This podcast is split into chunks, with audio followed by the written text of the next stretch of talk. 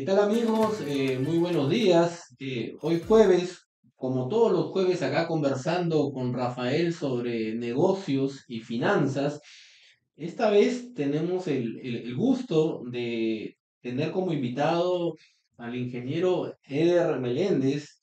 Él es propietario de la empresa EMR Ingeniería y Construcción. Y, y- y para mí, Eder, es un, es un gusto porque eh, yo soy trujillano y tú eres piurano.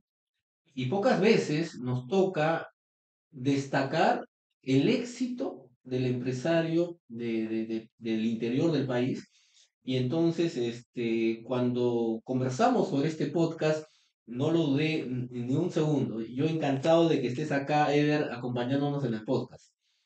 Muchas gracias, muchas gracias, Rafael. Encantado también de, de compartir la experiencia que hemos tenido en ese tiempo que venimos eh, penetrando en el mercado de la construcción, eh, que es un mercado bastante ágil, ¿no? poco Y predictivo, pero eh, que, per- permite, con bastantes oportunidades y, y- y- que permite la realización, ¿no? del logro de objetivos, no solo de las empresas, sino de los seres humanos que trabajan en las empresas.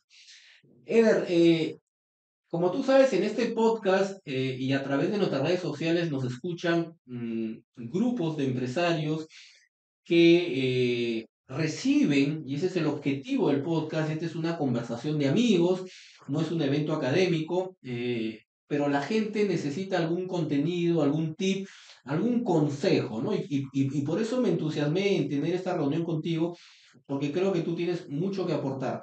Eh, yo te conozco como un empresario eh, que tiene 10 años en el sector construcción, tanto en obra pública como privada, y me gustaría ver que compartas con nuestros amigos, eh, no es muy común que una empresa de construcción dure 10 años y más aún en estos tiempos. ¿qué, consejos, ¿no? podrías dar a, esos jóvenes empresarios como tú, que, empezaron hace 10 años como tú y que se han podido mantener hasta el día de hoy? Sí, bueno, la verdad que es, eh, Rafael, todo un reto, ¿no? Hay que tener bastantes, eh, bastante resiliencia, ¿no? Ujú. Y yo destaco mucho lo que tú mencionas, que, que una empresa de construcción permite proyectar bastante en la sociedad progreso, ¿no? Eh, y justamente ahí radica un poco la, la proyección de una empresa, ¿no? O la sostenibilidad de una empresa, que es eh, tener dentro de la empresa, pues, talento, y no solo talento, sino talento a la vez comprometido. Eso finalmente termina siendo cuando uno busca eh, las cualidades eh, de una empresa o, o los o cómo se consiguieron los objetivos de una empresa, finalmente llegas a ese... Ahora, permíteme hacer una interrupción Eder. Acabas de decir talento comprometido.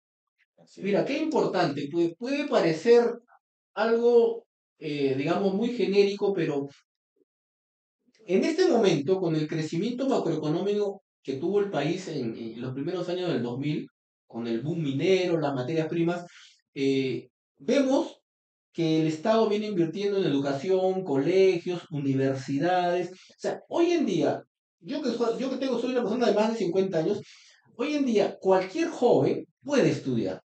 Entonces va a tener educación, ¿ok? Pero el joven tiene que entender que no solo basta tener la aptitud, sino tener, sino estar comprometido. Y las nuevas generaciones mm, nos cuesta un poco transmitirles ese compromiso eh, eh, en donde eh, ya empiezan los valores, que es un poco lo que te enseñaron en, en la casa y, y- y- y que se ratifica en el colegio, ¿no? ¿Qué, qué valores son para ti los más importantes para ese talento comprometido, por ejemplo?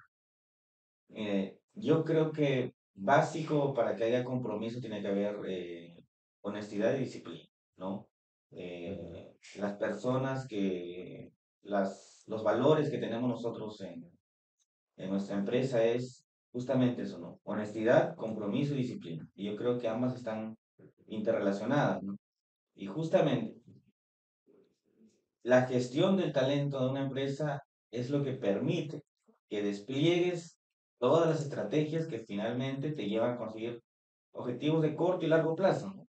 Y, y Eder, dime, eh, los que están en el sector construcción, yo también tengo más de 10 años en este negocio, estamos muy, digamos, enfocados en la obra, ¿ya? En, en, en, la ejecución, en, la producción.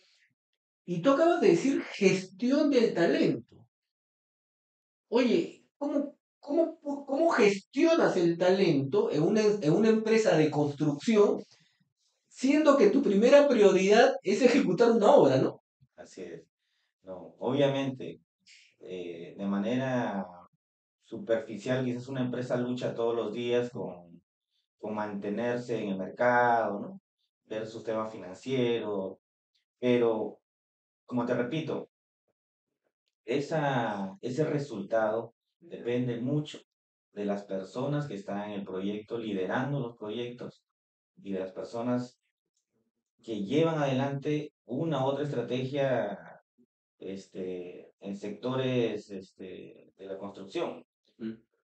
Sacar, yo creo que el reto no solamente de, la, de las empresas de la construcción, sino de cualquier empresa es justamente gestionar personas y tratar de sacar lo mejor de esas personas. Ahora, sigo, sigo, como se dice, hurgando, ¿no? Talento existen en todos lados. O sea, tú, tú me puedes confirmar eso. Así es. ¿no? O sea, no necesariamente solo en Lima existe talento. Hay muchos, muchos jóvenes, muchos profesionales en todas partes del país. ¿Y quién mejor que tú para decírmelo? Porque tú tienes una empresa que viene creciendo año a año, que es exitosa, y, y entonces eh, eh, puedes ratificar que ese talento sí existe. Solo necesitan oportunidades. ¿Sí? talento en el Perú existe, ¿no? O sea, eh, hay personas, así como nosotros, que tienen proyectos, eh, sueños. sueños por delante. Y cuando la empresa logra, ¿no? Ir más allá del vínculo laboral y entrar dentro de esa persona, es la única forma que tú logres alinear un poco los objetivos de cada persona con los de la empresa, ¿no? Eso, eso implica, como repito, tener una relación más que laboral con las personas. Dime, a todos nos sucede cuando formamos una empresa, siempre como, como se, utiliza la metáfora de la cebolla, ¿no? Al comienzo uno se rodea de familiares y amigos, y a medida que va creciendo, va entendiendo que es importante digamos, ese, ese círculo, ese, ese, ese primer círculo, porque por sobre todas las cosas está la confianza, pero a medida que uno va creciendo, pues eh, comienza ya la exigencia de la profesionalidad de las personas, ¿no? Eh, ¿cómo, ¿Cómo te ha resultado a ti transformarte? Me imagino, me imagino que también naciste así, una empresa familiar y con eh, amigos, y, y, luego ya fuiste migrando a lo que hoy día es, es EMR. Sí, efectivamente, ¿no? Las empresas al inicio, eh, los primeros vínculos eh, laborales tienen que ver muchísimo con confianza, pues, ¿no? Porque eh, el arranque de una empresa necesita bastante compromiso, bastante compromiso. Sin embargo, a medida que crece un proyecto, crece una empresa, uno tiene que pensar en atraer talento o desarrollar talento.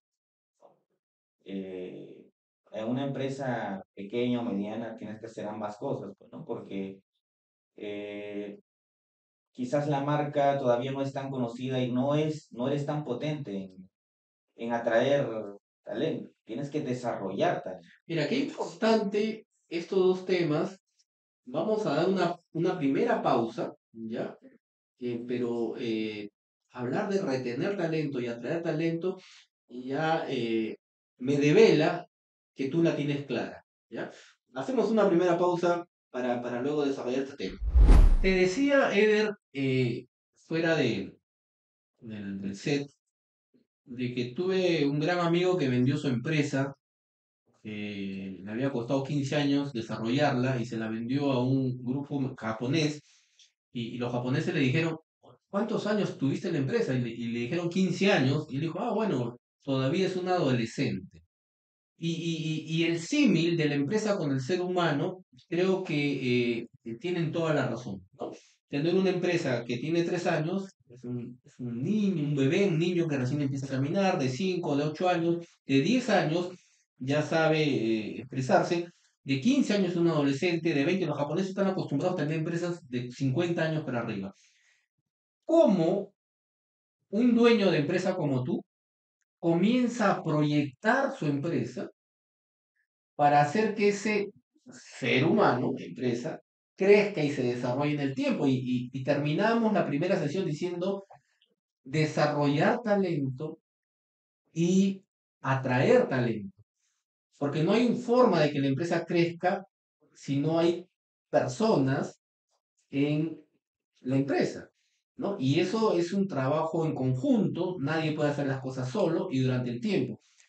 ¿Cómo tú desarrollas talento y cómo tú atraes talento en tu empresa? Sí, eh, mira, finalmente, como mencionas, las empresas son personas, ¿no? Eh, los que sacan adelante los proyectos, los que llevan a cabo las obras, son personas. Y un proyecto necesita o es una fuente riquísima para desarrollar talento. ¿no? Eh, sin embargo, para que el talento se desarrolle, yo creo que es importantísimo que puedas atraer talento con una base experimental ya sólida, ¿no? Que venga y que cause una especie de engranaje con, con el talento que tú vienes desarrollando. Que traslade esa base experimental que ellos tienen en generar soluciones o tácticas o estrategias dentro del proyecto. Y eso genera un círculo. Es importante, es importante transmitir al equipo de que cada negocio, cada proyecto, cada reto es una oportunidad de crecimiento, ¿no? En donde eh, nos corresponde tener las herramientas emocionales para motivar a esta gente a que, a que acepte el reto, que lo enfrente el reto y, y, porque en el camino uno va aprendiendo y que también disfrute del resultado, ¿no? De, de, del éxito que se pueda dar, ¿no? O sea, eh, cuesta, cuesta em, contagiar, porque el dueño es el dueño, pues, ¿no? Y, tiene sus motivaciones, pero, pero cómo contagias al equipo es, es, es difícil, ¿eh? Claro.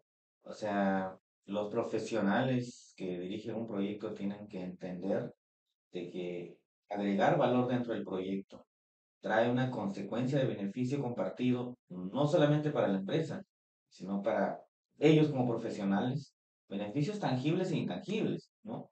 Y además tienen que ser conscientes de que su trabajo o el trabajo del equipo del proyecto trae un beneficio para los usuarios de ese proyecto.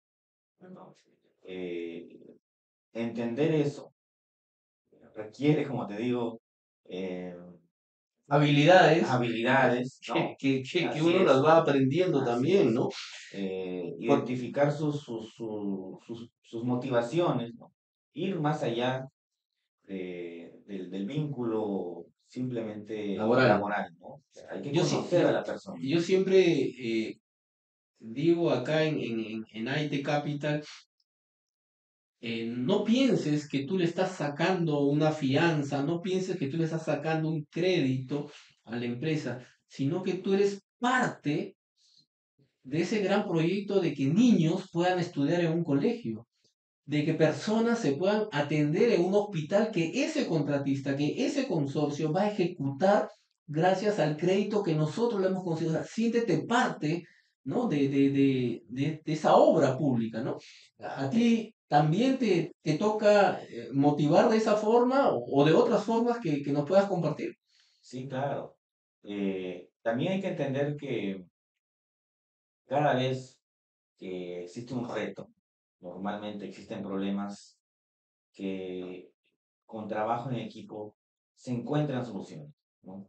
Eso genera una satisfacción de crecimiento, de resiliencia también, porque eh, solucionar una etapa de, difícil dentro de un proyecto.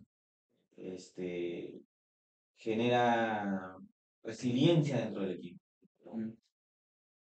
Ahora, eh, no todo, no todo es bonito, no todo es color de rosa. Eh, no sé si nos pudieras compartir algún momento difícil, alguna crisis, digamos, para ir cerrando esta, esta segunda sesión y la tercera y la cuarta ya enfocarnos un poquito más en el negocio propio de la construcción, que también es importante. ¿Qué momento difícil, qué momento te tocó, pues como se dice, tocar las brasas ardientes? No, obviamente, las empresas constructoras, pues, tienen momentos difíciles, obviamente, y por eso te hablaba justamente de la resiliencia del equipo.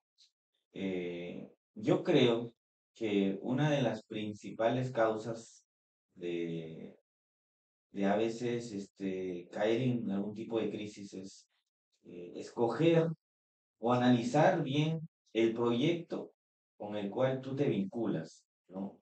Eh, a veces nos gana la ambición, nos gana el, el, deseo muy humano, por cierto, de crecer rápido, ¿no? Y sobre todo en los primeros años, cuando tienes que mantener cierto nivel, o sea, tienes que seguir pedaleando y no puedes parar. Entonces, ese, ese equilibrio de tener esa necesidad y a la vez poder vender un proyecto eh, sostenible es, es algo que, que te mantiene. Ahora, pero también, nadie aprende en cuerpo ajeno, ¿no? Obviamente. Tienes que, tienes que vivirlo para, para que la lección quede aprendida, ¿no? Las caídas tienen que existir, las pérdidas en algún momento tienen que existir. Eh, para que tú puedas, este, sin embargo, pues un proyecto que de alguna forma tiene pérdidas te, te ayuda a sacar conclusiones y te ayuda a modificar organizacionalmente también el esquema que tú tengas o las prioridades que tú tengas. Entonces ahí tenemos un tip que, que, parece genérico, que pasa medio piola, en donde los abuelos decían, a veces se gana y a veces se aprende. Nunca se pierde, ¿no? Siempre se aprende y a cada uno nos corresponde aprender la lección, robustecernos, comer polvo, pero luego seguir en la lucha seguir bregando. Sí, o sea, estar, estar al límite a veces te, fortalece, se vuelve, te hace forjar eh, algunas emociones que quizás este, necesitan de estos momentos, Pero, como te repito, es muy importante que las empresas analicen, ¿no? El proyecto con el cual se vinculan. Nosotros eh, tenemos un área de ingeniería de preventa que se dedica a analizar antes de el proyecto y ver no solamente como proyecto, sino como expansión dentro de, ese, de esa línea de negocio, como oportunidades, ¿no? Eh, avales que puedan... Porque a veces, a, veces eh, en las empresas la necesidad financiera, la necesidad económica te lleva a involucrarte en proyectos que luego, como tú dices, eh, no te van a permitir no solo sostenerte, sino crecer, proyectarte, ¿no? Sí. La, escoger un buen proyecto tiene que ver básicamente con con la preparación o con el know-how que tú tengas para ejecutar ese proyecto, con la oportunidad dentro de esa línea de negocio que, que pueda significar la ejecución de ese proyecto. Buenísimo, buenísimo. Ok, Eder, nos vamos a la segunda pausa eh, para luego seguir conversando. Eh, Eder, yendo ya al, tema, digamos, eh, del negocio en sí, de la construcción, Tú y yo sabemos que eh, la inversión pública hoy en día, como consecuencia del enfriamiento de la economía, de, esta coyuntura político-económica sanitaria que vive el país y el mundo entero, pues en el Perú la inversión pública va a mover la aguja de la economía peruana en, en lo que resta este año y en el 2023. Sin embargo, nuevamente, los que tenemos años acá sabemos que la gran debilidad son los expedientes técnicos, ¿ok? Los cuales eh, eh, no reflejan la realidad de un proyecto. La pregunta que te quiero hacer es, ¿cómo enfrenta un empresario esa, esa, esa debilidad, esa falencia en el expediente técnico? A veces no tienes ni tiempo para revisar todo. Me acabas de decir que tienes un equipo de, eh, de preventa de ingeniería, pero acá hay oyentes, hay, hay, hay otros empresarios que, que se entusiasman a veces con postular a procesos, ¿no? Con expectativas naturales, pero que luego este, vemos de que eh, la factibilidad no les permite lograr los resultados que quieren. ¿Cómo en tu caso te enfrentas a eso y, cómo lo vienes resolviendo, por favor? Queremos dejar algún contenido a los, a, a los empresarios como tú. Sí, yo creo que el problema que tú mencionas es la causa de que muchos proyectos pues no se terminen en el sector público, ¿no? O que terminen en arbitraje. Y, y es más común de lo que a cada, cada momento, en cada entidad, normalmente siempre hay proyectos en arbitraje. Y esto radica porque el Estado tiene una política de gestión de proyectos de ingeniería que mejore la calidad de, los expedientes técnicos. Es por eso que las empresas de construcción que licitan en el Estado tienen que ser muy cautelosos con revisar el expediente técnico antes de postular a un proyecto. ¿no? En nuestro caso, eh, atacamos por ahí, revisar muy bien los proyectos. Eh, normalmente en el sector público nosotros eh, postulamos a proyectos con los cuales ya tenemos un poco de familiaridad, ¿no? Ujú, Y además eh, ingresamos a otro tipo de mercados que no son públicos, pues, ¿no? ujú. Eso Haces una compensación. así es, ¿no? ¿Por qué? Porque a veces, pues, eh, la, la gestión de proyectos que tú, que tú tienes como, como empresa eh, no es tan valorada en el Estado. Sin embargo, en el sector privado es bien valorada. Los estándares con los que tú trabajas, las buenas prácticas que tú tengas, tienen un valor dentro del sector privado, pero dentro del sector público no necesariamente. Ok, entonces, tip número uno, obviamente, revisar lo más que puedas la, la factibilidad del proyecto en donde te vas a involucrar. Segundo tip, diversificar. No puedes depender al 100% de obras públicas. ¿Ok? Eh, dime, en estos nuevos contratos, nuevas modalidades contractuales como los contratos NEC, ¿no? Yo creo que se abre nuevas oportunidades. Ya sé que hay aquellos que critican por fuera y dicen, no, pero es que una obra que nació como 100 millones, luego se convierte en otra de 150.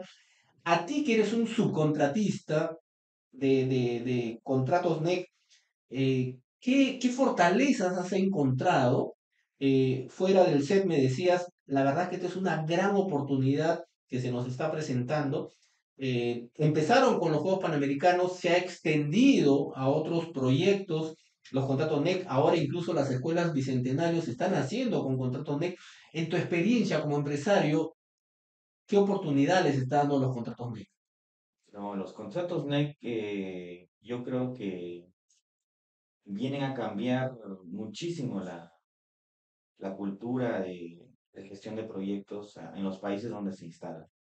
Eh, obviamente que hay cosas por mejorar, ¿no? Dentro de esos proyectos, pero si ponemos como referencia la ley de contrataciones versus un contrato NEC, pues es una evolución muy importante, ¿no?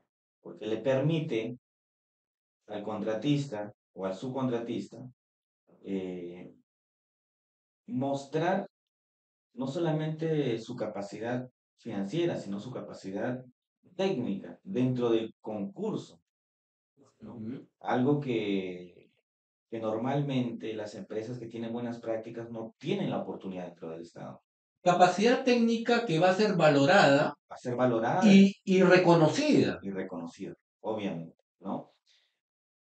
Tener un buen plan de trabajo para un proyecto, ¿no? Significa, este, ya en contratos NEC, un nivel de confianza que es valorado, ¿no? No es eh, tan frío como, como presentar una oferta a través del, del SEACE y, y esperar que haya un sorteo o una deliberación. Sí, porque existe el mito de que el, el empresario le saca la vuelta al Estado. Esto, esto se desvanece con un contrato NEC. Me gustaría que nos expliques en la siguiente sesión el cómo, ¿ok? Y qué, y qué oportunidad, como tú bien has señalado, eh, les permite ahora a ustedes, los empresarios, que su ingeniería, que su mayor esfuerzo, que su mayor eh, eh, uso de, de, de, digamos, de medidas preventivas, de tecnología, sean valoradas y reconocidas con un mayor valor en dinero. Entonces, nos vamos a la última sesión para que nos expliques el cómo tú crees que esto viene siendo valorado actualmente. Eder, eh, estábamos hablando de los contratos NEC y la nueva oportunidad que representa para los empresarios. Y, y, y me gustaría que a nuestros oyentes les des algunos tips de cómo se han podido adaptar ustedes a, a, a esos requerimientos técnicos, financieros, y, y, que, y, que, cualquiera, obviamente con, con, un buen equipo, con un orden empresarial, los puede tener como tú lo hiciste, ahora tú ya estás en la ola y, y estás naturalmente eh, eh, soñando con retos mayores, este, y por qué no hasta hacer también un PMO en algún momento, ¿no? Eh, ¿cómo, cómo, ¿Cómo resultó esa transformación, este, el cumplir el reto de ser un subcontratista, que no es fácil, ¿eh? que no es fácil? Sí, eh, el orden, como bien mencionas, si tienes una empresa pues que está acostumbrada a buenas prácticas, que tiene talento de gestión de proyectos o personal capacitado para gestión de proyectos, pues eres un esta es tu oportunidad, pues, ¿no? Demostrar este, que efectivamente tienes ese, ese valor intangible que quizás no se le da cabida tanto en un proyecto netamente público, ¿no? Uh -huh. eh, si se tiene un esquema de gestión de proyectos eh, avanzado dentro de una empresa o muy implementado, yo creo que deberíamos o deberían buscar oportunidades en, en este modelo de contratos colaborativo, Uh -huh. que es eh, justamente esa la, la, la, la nueva filosofía, ¿no? De que sea colaborativo con el fin de encontrar soluciones y que pongan por encima de todo eh, el fin, que es que el proyecto termine. Decíamos que se está, se está eliminando el mito de que el contratista es el vivo, el que le quiere sacar la vuelta al Estado, y, y, y sin embargo, contrariamente, nuestra ley de contratación es laxa. Eh, acá tú ganas una buena prueba acreditando experiencia similar uno a uno, acumulada, eh, gana el que puja menos, ¿no? Este, y como tú decías, en las bases te piden cumple usted la ley tal, la ley tal, la ley tal, y luego en el presupuesto no se refleja.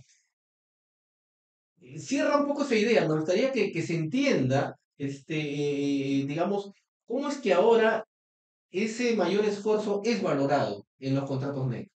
Sí, a ver, yo creo que a nivel de ley de contrataciones siempre ha habido muchísimas incoherencias, ¿no? Porque, eh, por un lado, la, las bases pues te exigen y te nombran solamente cúmplase con todos los estándares que ya están formalizados en, en leyes de seguridad, calidad y medio ambiente, pero cuando tú ves en el expediente técnico si realmente se ha considerado presupuesto para el cumplimiento de estos estándares, pues no los encuentras, ¿entiendes? Sin embargo, no se puede eh, salir de eso si es que el Estado no cambia la filosofía de gestión de proyectos de ingeniería. Y que esa es la diferencia en los contratos NEC, porque en los contratos NEC sí te exigen, tú sí los presupuestas, eso tiene un mayor valor y se te va a reconocer y es versátil. A medida que va acreditándose esos mayores valores, no es que tú le estés sacando la vuelta, sino que eh, los contratos se rigen por principios, y uno de los principios es equidad, colaboración, pro contrato, y, esto que parece un enunciado de buenas intenciones, aterrizarlo en, la ejecución de una obra, este, eh, si hay esos valores, eh, al final todos ganan. El contratista porque se le reconoce su, su esfuerzo, su eficiencia, eh, y el Estado porque va a recibir mejores obras, eh, eh, digamos, con, con, con, total riesgo controlado de la ejecución. ¿Tú qué piensas? Sí, a ver, es, es así, ¿no? La, la calidad de la ingeniería de un proyecto de contrato NEC tiene un estándar de ingeniería muchísimo más alto, de mayor nivel que un estudiante público, netamente, ¿no? Porque trae herramientas de gestión de proyectos eh, que se usan actualmente en, en, países más avanzados. Eh, y además, los estándares que te van a exigir dentro de la ejecución del proyecto, pues tienen un desarrollo presupuestal. Claro. Eh, eh, ahí sí hay coherencia, pues, ¿no?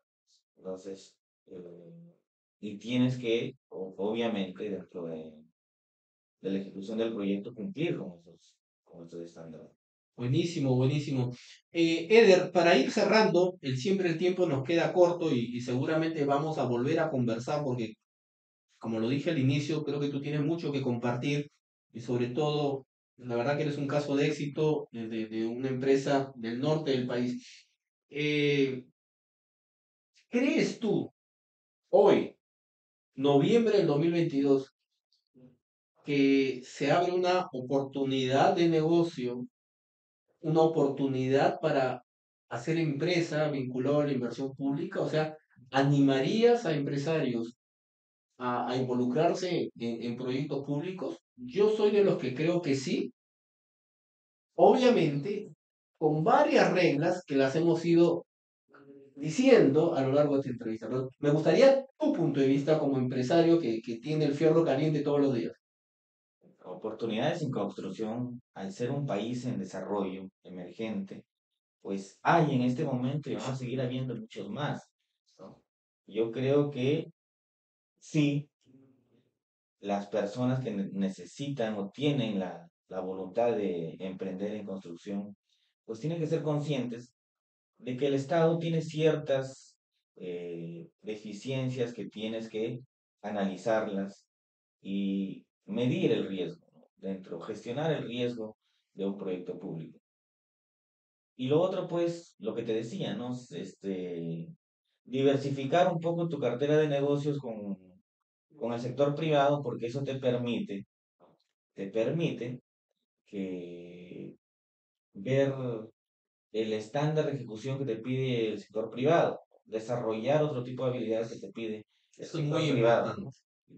es muy diferente vender al Estado que vender al sector. Mira, qué importante, no solo la diversificación como consecuencia de, de ingreso económico, sino de mejorar tu performance, de mejorar tu, tu, eh, tu rendimiento, de preparar incluso tu empresa para nuevos retos, ¿no? Y eso sí, el, el, el, privado pues te lo va a exigir, ¿no? La cultura que tú tienes que tener como empresa o que desarrollas como empresa va a ser mucho más eh, rica si es que tú le das la oportunidad a los equipos de trabajo de que administren proyectos públicos y proyectos privados, ¿no? Porque, como te repito, es muy diferente ejecutar y vender un proyecto público que ejecutar y vender un proyecto privado. Tiene tiene otro, otro, otro tipo de exigencia. Tiene otro tipo de exigencia. Eder, caramba, eh, muchas gracias por esta rica entrevista. Creo que nuestros amigos se llevan varios consejos. aprecio enormemente que hayas venido especialmente desde Piura para esta entrevista y, la verdad que coincido contigo que hay muchas oportunidades eh, siempre y cuando eh, podamos tomar las previsiones técnicas financieras necesarias. Ya de por sí quedas invitado a un nuevo podcast, así que yo creo que lo programaremos eh, para los primeros meses de, del 2023. Y nada, dejo el, micrófono para, para tu cierre. muchas gracias y saludar a todo tu, a todas las personas que nos, van a escuchar seguramente. Eh, felicitarte también, Rafael, porque también eres un, un caso de éxito. Las empresas de construcción necesitamos bastantes asesoría financiera porque eh, sin mecanismos de apalancamiento no podríamos expandernos, ¿no? Y la asesoría de AIT en este caso siempre resulta ser una pieza clave dentro de, del éxito del proyecto, ¿no? porque consigues un aval finalmente de alguien porque alguien te, te resalta, resalta las cosas buenas de, de, la empresa que, que se adjudicó un proyecto. ¿no? Muchas gracias, Eder. Entonces, amigos, hasta una nueva oportunidad en conversando con Rafael sobre negocios y empresas.